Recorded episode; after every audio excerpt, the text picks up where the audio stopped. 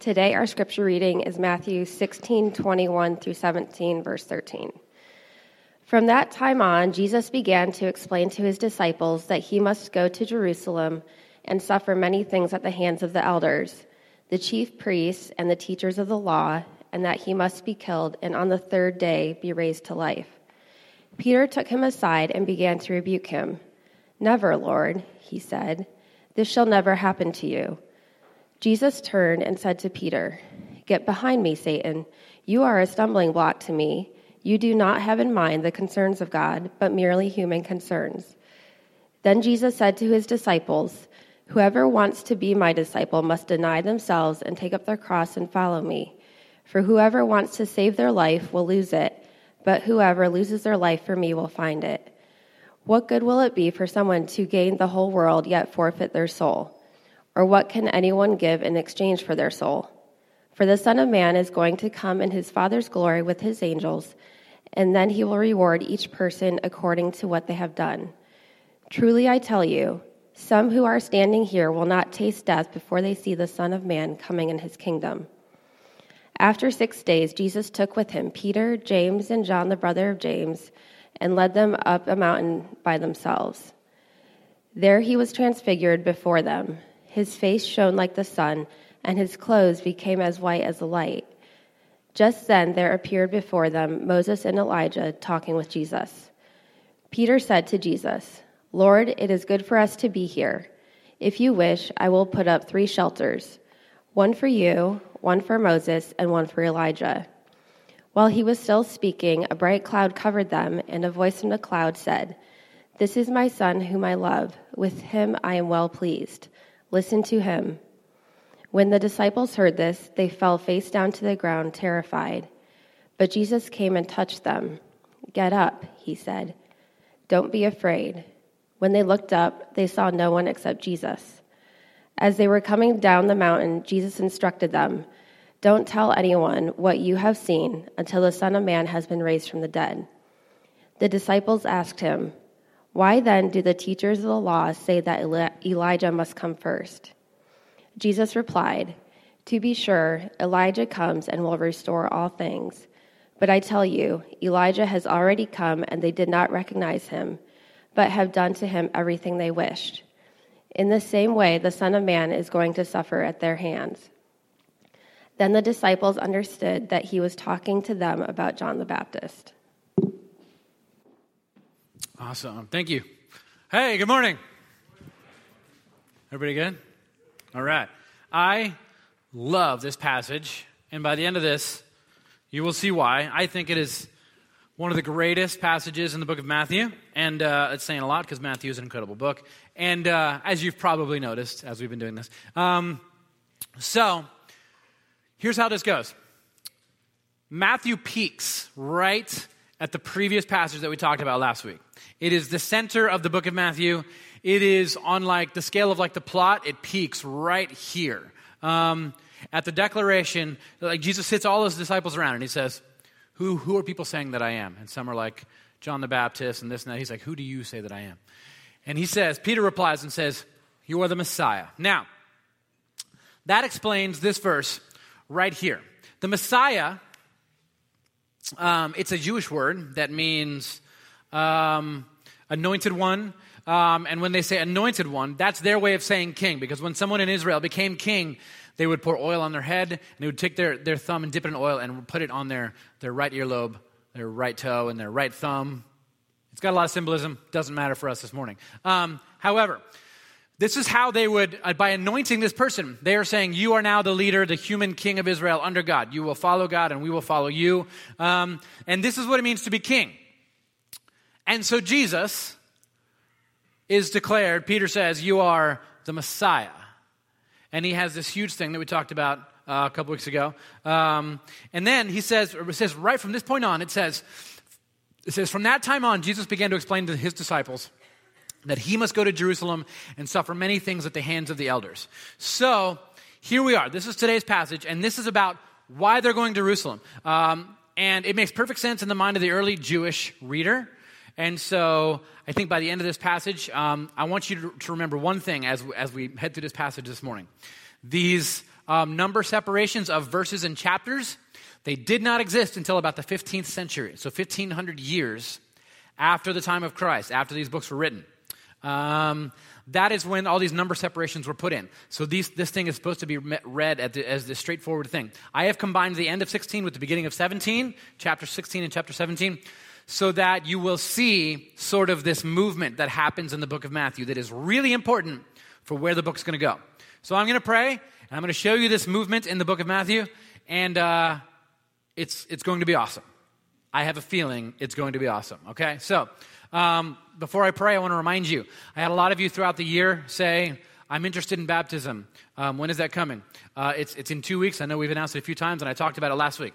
In two weeks, we're having our baptism service, and I know it's been a little difficult to sign up. You have to go to a website and scroll to the bottom and find the thing and click sign up. So, I put a piece of paper in the lobby on the table.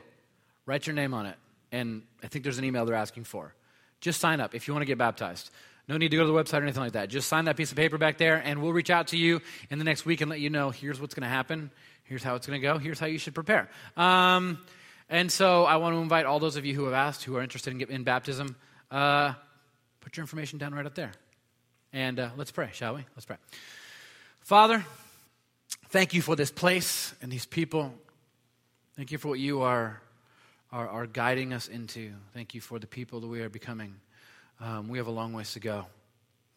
Fashion us in your image. Make us a people that are more loving, more peaceful, more unified in the things that are important. Um, let us be open to you. Let us learn to follow with everything that we have.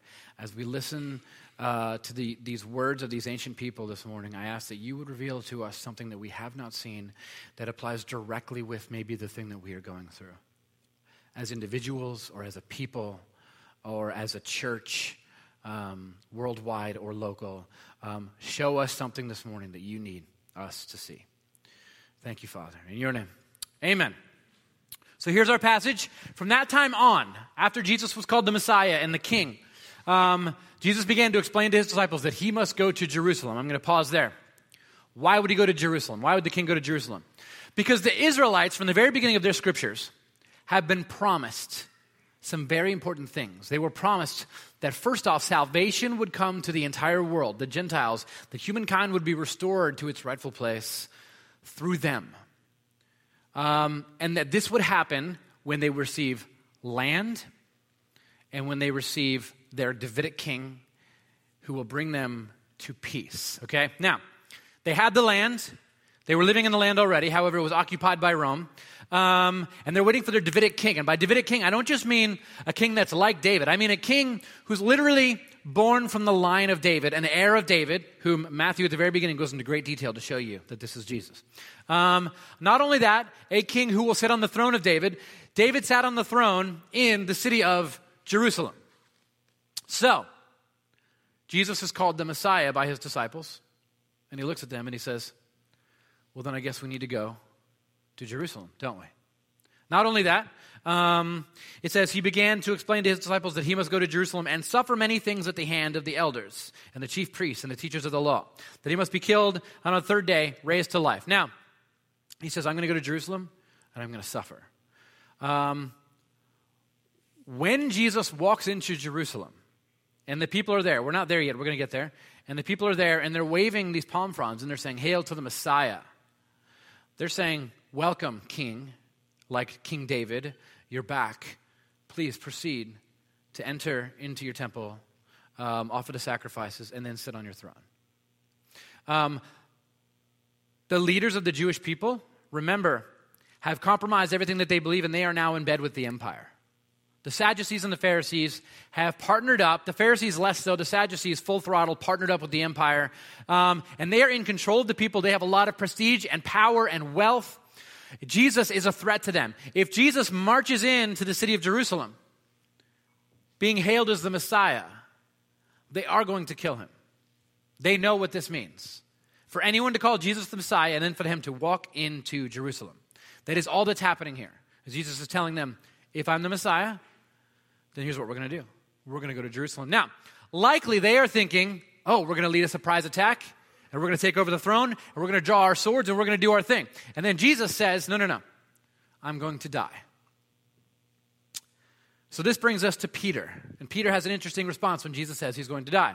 He says, Peter took him aside and began to rebuke him. Never, Lord, he says. This shall never happen to you. Okay. So Peter, hearing Jesus talking about how we're going to go to Jerusalem, and in Peter's mind, as in every good Jewish boy's mind, um, if he's the king and we're going to Jerusalem, then we're going to overthrow Jerusalem and we're going to take the throne and we're going to rule and he's going to be our king. And so Jesus says, and I'm going to die. And Peter pulls him aside and says, Hey, see this? And he pulls out his sword. He's like, You see this thing? They are not going to kill you. There's no way. I've been swinging this thing. I'm, I'm good. I'm going to defend you. I'm going to defend you. I'm going to defend you, and we're going to be fine. Okay? Now, Peter is basically stepping up and saying, There's no way that I'm going to let them kill you. What Peter is doing here is he is showing um, the Jewish characteristic uh, called zeal. Zeal is a very important thing in the Jewish mind. Um, zeal is something you display when you are so committed to the honor and the holiness of your God that you will do anything to defend that honor, um, even die, even take up a sword and die defending the honor of your king, your God, whatever. This is what zeal was about. Um, zeal was not necessarily a bad thing. Um, there is not a single um, Jewish person in that area that would have heard Peter say this. That's no, there's no way that's going to happen. Um, there's no way a Jewish person would hear Peter say this and say that he was doing something wrong. In fact, Peter, in the minds of the Jewish people, was doing everything right by telling Jesus, There's no way. I've got a sword. We're all going to step up and we're going to defend you. Okay? In their minds and in their eyes, it was the right thing to do. However, Jesus looks at Peter. It says, Jesus turned and, turned and said to Peter, Get behind me, Satan. You are a stumbling block to me. You do not have in mind the concerns of God, but merely human concerns. Okay. What just happened? Because Peter, in the last passage, has just been told, the church is going to be built on you. I'm going to give you the keys to the kingdom. And now he's like, You're Satan. And it's there's this like quick swing, okay? There's like this how did how did we just go from that to that in like the same conversation? So, um, when when Jesus calls him um, Satan here, there's this there's this really interesting thing because Peter, in that moment, is there standing in the place um, that Satan was in during the temptation of Christ. Okay? Um, there's this thing happening where Peter is tempting Jesus with the exact same thing, once again, that Jesus had rejected in the wilderness. Um, uh, he was tempted to take the way of power, sensational acts, wonders, calling upon an army of angels to save him, maybe even fight for him. Um, and these temptations keep coming back through different things in different places. Uh, when Jesus is praying at one point, is there any other way? Um, and when Jesus is on the cross and someone's calling out, why don't you call down an army of angels to save you? What this is, is the constant temptation to abandon the way of, of heading downwards, the way of suffering and pain um, and to display earthly power because Jesus is a king. Jesus is setting up his kingdom. And what happens when you set up a kingdom? How are kingdoms set up? Well, they're set up very easily um, through military might. We get our soldiers together, we get our weaponry, we pick our guy, we educate him on everything he needs to know, and we lead a revolution, and we overthrow everything, and we instill our guy, uh, we in- install him as the king, and we stand around and defend him. It, it requires military might, it re- requires political prowess, it requires lots and lots of money and power and persuasion. It requires lots and lots of powerful people.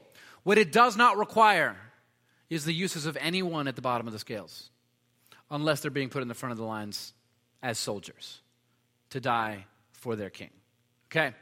Peter pulls Jesus aside and he says, I'm here to defend you. And they are not going to kill you. And Jesus looks at Peter and he says, Right now, you are displaying the attributes of the kingdoms of the earth, the kingdom of Satan. And I need you to come back to me. He says, Because in this moment, I need you to realize this is not how the kingdom of God comes. It does not come through power at all, it comes through humility and service and grace. The kingdoms of this world are established by pointing out the enemy and then wiping them out. The kingdom of God is established by pointing out the enemies of God and going and serving them and washing their feet and working for their healing. This is how the kingdom of God comes. Not by wiping out the people who are in your way, but by embracing them and telling them, they are a part of this new thing that is beautiful and giving them hope. There's a section on our website which is um, it, it, it has sort of our four values truth, beauty, community, and motion. The truth section, underneath that, there's a line in there that I get a lot of emails about from usually the, you know, the, the theology, theology police, right? Um, got an eye on Tommy. Um, and they, I get emails about like this specific line that says that the message of Jesus is an unorthodox orthodoxy. They're like, what do you mean unorthodox orthodoxy? Because I, I believe in orthodoxy, but not unorthodox things at all. Okay, I don't like the word unorthodox. Now, what I mean is this um, there is nobody that thinks you can win by purposely losing. There is nobody that thinks you can make things whole um, by dying. There is nobody that thinks the way to power is by losing everything. There is the, the way that Jesus is offering us that humble yourself and you'll be lifted up. That is, that is the way to greatness, is to become lower than everyone around you. Um, in the kingdom of heaven, it is this opposite thing than the kingdoms of this world. And the path to Christ and the path through Christ into healing um, requires a complete opposite direction from everything else. And so Peter pulls Jesus aside. He says, I've got weaponry. I will defend you, and we will kill them if they come at you. And Jesus tells him, That is not how this works. You're, you're taking part in the, in the, uh, in the, uh, in the kingdom of, of, Satan. I need you to come back to the kingdom of Jesus. And then he says this um, Whoever wants to be my disciple must deny themselves and take up their cross and follow me. This is a regular line that you would see back then, and you could still see today all the time. People talk about, We're going to take up arms and take care of the problem. We are going to take up our swords, our guns, our rifles, our military might, and we will banish the problem laid out before us through destruction and use of force and power. And Jesus says something different. He says, Take up your, not swords, he says, cross. Now, here's the thing. We are 2,000 years after this conversation. When we think of the cross, we think of Jesus. And we think, um, Take up your cross means take up the message of Christ and send it out. All of that is true. However, it's important to realize this was pre crucifixion, this conversation. They are back here. If this is the cross, then they are back here. And when Jesus says, Take up your cross and follow me, they are thinking of the cross as something totally different because Jesus had not yet been crucified.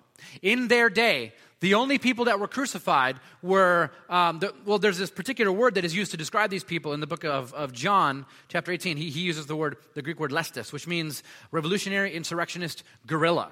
Those are the people who are crucified. When the day Jesus was crucified, there are three people that are set to die. Jesus takes the place of one of these men he is described as Lestus. Um, the, the, um, the, Revised Standard Version describes these, these men dying beside Jesus not as thieves, but as, as insurrectionists. That is, in the meaning of the context of the phrase, of the usage, and, and the historical context of the day, that is what they were. A crucifixion was um, a method whereby they could both kill the person who led an insurrection against the empire and rejected the king, they could kill the person, and they could teach a lesson to everyone around. They would usually put them up by the roadside, and they would crucify hundreds of people who led uh, insurrections against the Empire of Rome. And you would see them there, and they're alive, and they're suffering for days and days and days. Them and all of their followers down the road. Okay? And you would see these men, and they would be suffering and dying slowly over time. This is how Jesus was crucified. It was not something they just did to robbers. They would just cut the hands off of robbers and send them on their way. Usually, second, third offense, they'd just be executed. Um, but crucifixion was a specific thing. So when Jesus tells them, take up your cross and follow me, they have particular views in their mind. He's saying, we're going to reject everything that they're, that they're offering us. We reject all of it. That is not the way of God. We are doing something different. It will not be the way of power and might and riches and glory. It will be something wildly different. And then we go on a little farther. He says, For whoever wants to save their life will lose it. Usually, if you want to save your life, you have to take the lives of your enemy. But he says, No, no, no, no, no. You want to save your life? Give up yours. And then he says, but whoever loses their life for me will find it. It's all backwards. Um, what good would it be for someone uh, to gain the whole world yet forfeit their soul? What good does it do you to gain all this power if on your way to that power you gave up every single thing that God stood for and you rejected it all? And there you stand with all the power that you received, but like Jesus, you had to worship Satan to get it. And there you stand with all of your power. And Jesus says, when you get to the top of that, will you have lost your soul? Will you have rejected everything that my kingdom was built upon? And he's poking and prodding them. Then we go a little farther. He says, Or what can anyone give in exchange for their soul? In other words, like, what's your soul worth? What would you sell it for? What would it take for you to absolutely sell your morals, your faith, all of it? What would it take for you to rise to that place? What, can a, what would a man give in exchange for his soul? Now, um, this is how sort of the world works. What Jesus is doing is taking everything and turning it backwards and saying, however you think kingdoms are established in this world, the kingdom of God is opposite. Um, N.T. Wright, when he describes this passage, describes it as uh, he links it to the, the old Lewis Carroll story, Through the Looking Glass. Maybe you've read this or seen the movie. I didn't actually see the movie. The book, um, I remember when I was a kid reading it. I don't remember a lot about it, but there's certain aspects of it that I remember. I remember the Jabberwocky, it was a cool name. Um, and I remember um, that there was this mirror above. Um, above her mantle, and that you know when you look in a mirror, everything's reversed, everything's backwards. In the mirror, if you want to, if you want to raise the right hand of the person in the mirror, you have to raise your left hand.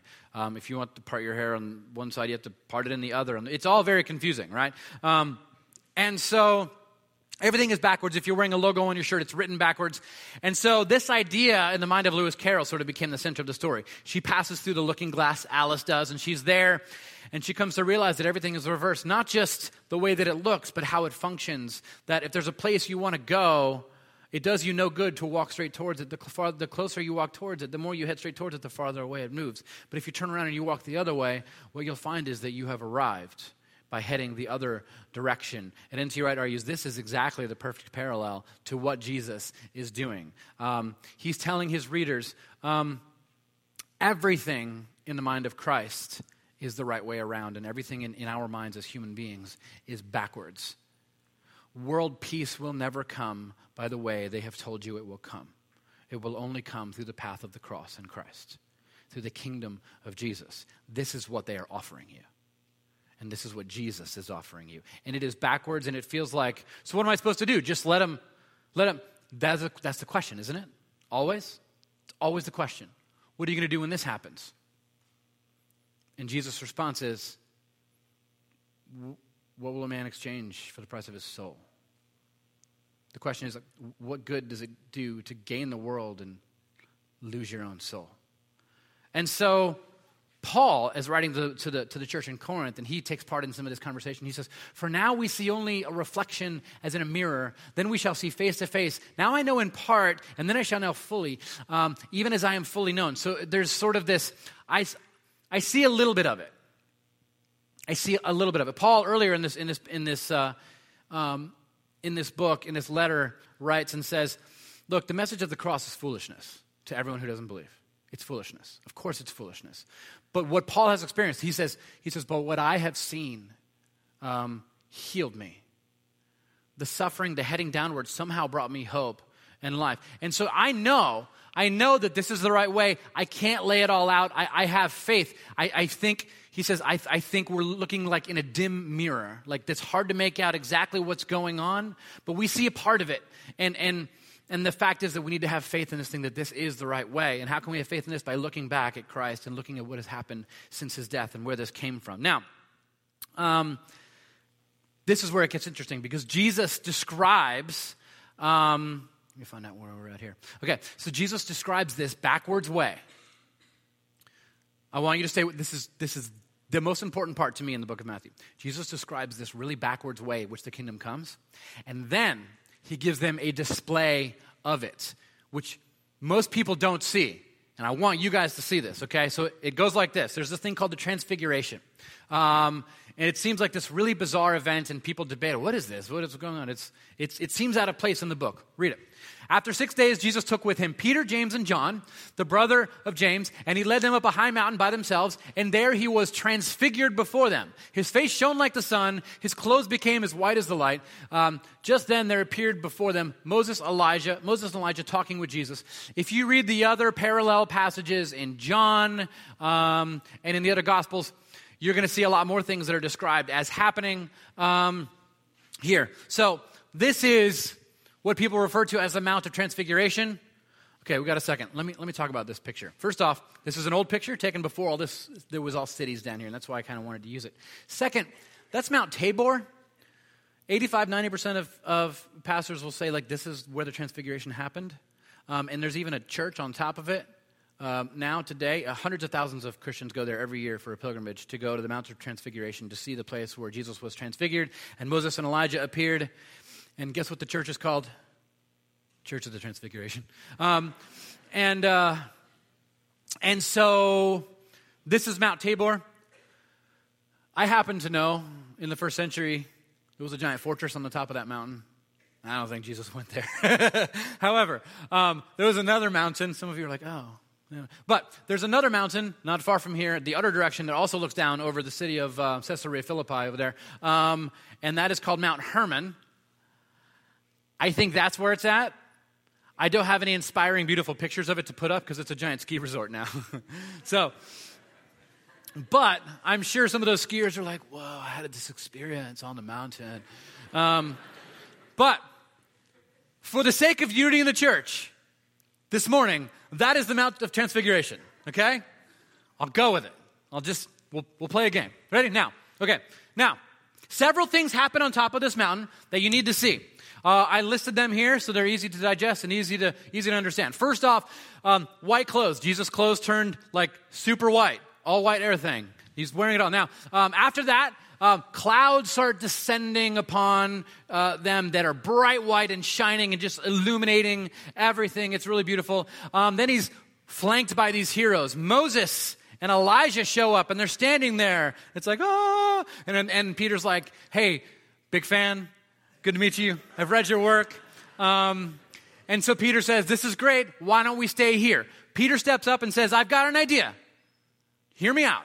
I'll build some booths and we'll just stay here. Apparently, the, the festival Sukkot was upon them at this particular time. Sukkot was a festival where you would build booths out of stuff lying around, um, like palm fronds and sticks and rocks and whatever stuff, dirt. Um, and the point is, you're sort of living in a thing that was made from just raw materials laying around as a way of affirming that God provides everything that we need. Um, and they'd spend several days a year living in this sukkah. And so the word there that is used is the word sukkah. It means booth. Um, you may have heard of it, the Feast of Booths. They still celebrate it today. Um, and so Peter says, I'll build some booths for all of you. You just hang out. I'll do all the work and uh, I'll build the booths and we can stay here. Of course, he's like in the presence of rock stars and he wants to hang out as long as he possibly can. Then there's a voice from heaven. It gets even better. Uh, God's like, this is my son, everyone. Like, he's mine. And God's proud and he affirms, like, yes, he's mine. He belongs to me. I'm proud of my son. Um, and then he, so he's declared the son of God. All of this is super, super important to understanding this passage because here's the thing. Um, this is what we expect the glory of God to look like, is it not? Like when you think about like the glory of God in heaven, it's like, I mean, white robes and clouds, right? Like and like naked babies with harps. Like that's that's what we picture the the the the glory of God in the presence of God. That's what we picture looking like. And so and so Matthew gives us that. He's like, they went here, all these amazing things happened. Um, this is what we desire. This is why people seek the mystical experience. This is why people want to see miracles. This is why people want to go to the laser light show and the, in the, the fog and the smoke and sing the chorus 30 times. Like we, we want to feel ecstatic and we want to feel like uh, we want to emotionally connect. We have to have the mystical experience. Now, I know people that have had mystical experiences and some of them describe it, some of them don't. It's how powerful they were. I've never had a mystical experience. Maybe you're more like me, like you've just never, never had a mystical experience in your life. Even, even though you've, you've desired and you've asked, you've never seen it, and God hasn't spoken to you that way. Um, God has never spoken to me that way. He's spoken to me in lots of other ways. Um, but that's apparently not how I connect. But some people receive that gift, and it's amazing. But here's the thing um, they are not meant to stay here. There's something that happens at the end of this um, where Jesus kind of tells them, like, look, we're not going to we're not going to stay here. We're not going to hang out. You don't build the booths, don't build the huts. Stop fanboying. Relax. We're going to head down the mountain. And here's the thing the early Christians noticed what is called, what we call today, uh, an inverse parallel um, between this and another experience um, on the Mount of Calvary. at the Mount of Crucifixion. There's this inverse parallel. Every single thing that happened, there is an inverse parallel that happens, basically, the opposite thing happens on the other mountain. And oftentimes, Christian, Christians want to sit around and they want to say, This is what the divine, how, how Jesus is revealed in his divinity. Jesus never wanted you to understand that this is how his divinity is revealed. His divinity is revealed in a whole nother experience. Um, and it looks a bit like this Mount of Crucifixion. Instead of these white, shining, shimmering clothes, Jesus is stripped naked, and these men are, are gambling for his clothes. And he bears absolute shame instead of wearing these, these robes of royalty. On top of that, instead of white clouds um, appearing all around them, the, the sky is dark um, and it's, it's, uh, it's terrifying, and there's lightning and thunder. Um, instead of being flanked by heroes on both sides, Moses and Elijah, there's these insurrectionists, these brigands that are, that are on the side of him, the, the lowest of the low in all of the Roman Empire. And those are the ones who are beside him, standing with hanging on the cross with Jesus. Instead of being praised, he's being killed. Um, and then Peter, on the Mountain of Transfiguration, Peter's like, Yes, this is awesome. Let's stay here and enjoy the mystical, mystical experience forever. And I, we'll come here all the time and we'll just continue having the mystical experience. And Jesus says, No. When Jesus is revealed in glory, Peter has abandoned him and denied ever knowing the guy. This is where we find ourselves here. Now, um, on the Mount of Transfiguration, God is like, He is mine. I am pleased. This is my son. I am so proud. Um, on the Mount of Crucifixion, the Father is absolutely silent and Jesus has been exiled. And he's crying out, My God, my God, why have you forsaken me? That is the prayer of David in Psalm, I believe it's 17, when David was, and when Jerusalem has just been thrown out and exiled. Um, um, God, God is the one on the Mount of Transfiguration who declares that this is the Son of God. That's a Greek way of saying king. Um, so we have Messiah, that's a Jewish way of saying king. Son of God is the Greek way of saying king. Um, and it's how the Caesars would speak of themselves. So on the Mount of Transfiguration, it is God Himself declaring the authority and the goodness and the, the kingness of, of Christ. Um, on the Mount of Crucifixion, it is the pagan centurion soldier who recognizes and proclaims this really is the king, the Son of God um, turning on his own emperor and declaring, this is, this is the king. Now, this is huge because Matthew's audience, these Jewish Christians, are repulsed by Roman soldiers. Absolutely repulsed by Roman soldiers. Um, Roman soldiers, especially the centurions, have been taking over their cities and oppressing them for a long, long time. And to have a Roman soldier is the only one at the Mount of Crucifixion that says, This really was the Son of God. This is the King. This entire story it's incredible. Um, it's, it's, it's, it's almost like the writers are giving us what we want first the mystical experience, the greatness of like, we're dwelling in joy and happiness and ecstasy. Um, and then they, it's like they look at us and they say, but you can't stay here. This is not where you were meant to dwell. This is how you're filled up. This might be how you receive something, but this is not where Christians are supposed to be dwelling. Um, this scene of power and might, all of it needs to change and be given fresh new perspective because the divinity of Christ is actually seen in his suffering on the cross, not on the Mount of Transfiguration. Where we find the meaning of Christ and the glory and the divinity and the, the, the king, kingliness of God is the exact opposite of everywhere else you would find it in this world. It's the exact opposite thing. And what they're doing is they're trying to get you to rethink um, what greatness looks like, um, rethink what, what power really looks like, re- rethinking what glory and prestige really looks like, rethinking what it looks like for, for you to really lead people towards goodness. He takes them to the top and gives them this goodness, this good thing, and says, but our real work is going to be done down there. So let's go. I mean, this is exactly what we're talking about this morning with created being here and, and the work that they do. This is where the body of Christ is meant to dwell. The body of Christ is not meant to dwell in the ivory towers with the riches and the powers and the prestige um, and the cameras and the lights all over them. It is supposed to be in these places that are forgotten and unseen. This is where the glory of God will be seen. This is where things will be done that will, that will make the world whole again. And this is where the body of Christ is meant to dwell. And it's interesting because as you move forward, it's, it's almost like you only understand one in view of the other. You only understand glory um, in view of suffering, and you really only understand your suffering in view of glory. It's, it's almost like you, you, you start to see the, the weakness in earthly power, and then you start to see the power in earthly weakness. Everything is backwards. You start to look at the person um, with all the military might and standing behind the giant cannon, and they're like, "This is a powerful person on the earth." But at the other end, at the other end, where, where the target's about to hit, there's a group of Christians there where these people hate these people and they're going to kill them. Um, the Christians are down there serving them and loving them and reminding them, "You are made in the image of God. There is a better way. We want to invite you into fellowship with us to take part in this kingdom. We have the table all set. Come in and sit down. And, and, and Jesus is asking them, what is actually more brave? What is actually more powerful? Is it, the, is it the sword or is it the cross? What is it? Is it hatred or love that can actually fix anything? How is the kingdom of God going to be established if the people of God keep selling their soul? This is, this is what he's telling Peter. Put that thing away and he'll remind him again. And the temptation will keep coming over and over and over. This is the unorthodox orthodoxy. That this is how the kingdom of God enters into the world. The divinity of Christ is seen not on the Mount of Transfiguration, but on the Mount of Calvary. Um, and it's like, it's sort of, you begin to see how capable the cross is.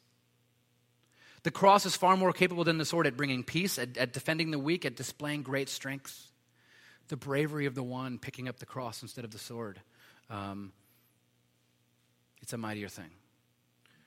And so this whole thing is setting us up to head towards Calvary. We start at the top of the mountain. And it says, and we're not going to stay here. This is not where salvation will come to the world from. It will come down there. And so let's go. That's what the rest of the book is about and we are cresting the top of the mountain. And so the only way to respond is to pause like we do every week and to, and to respond with communion. It is the picture of this whole thing. Our communion servers, you guys can take the elements and spread around the room.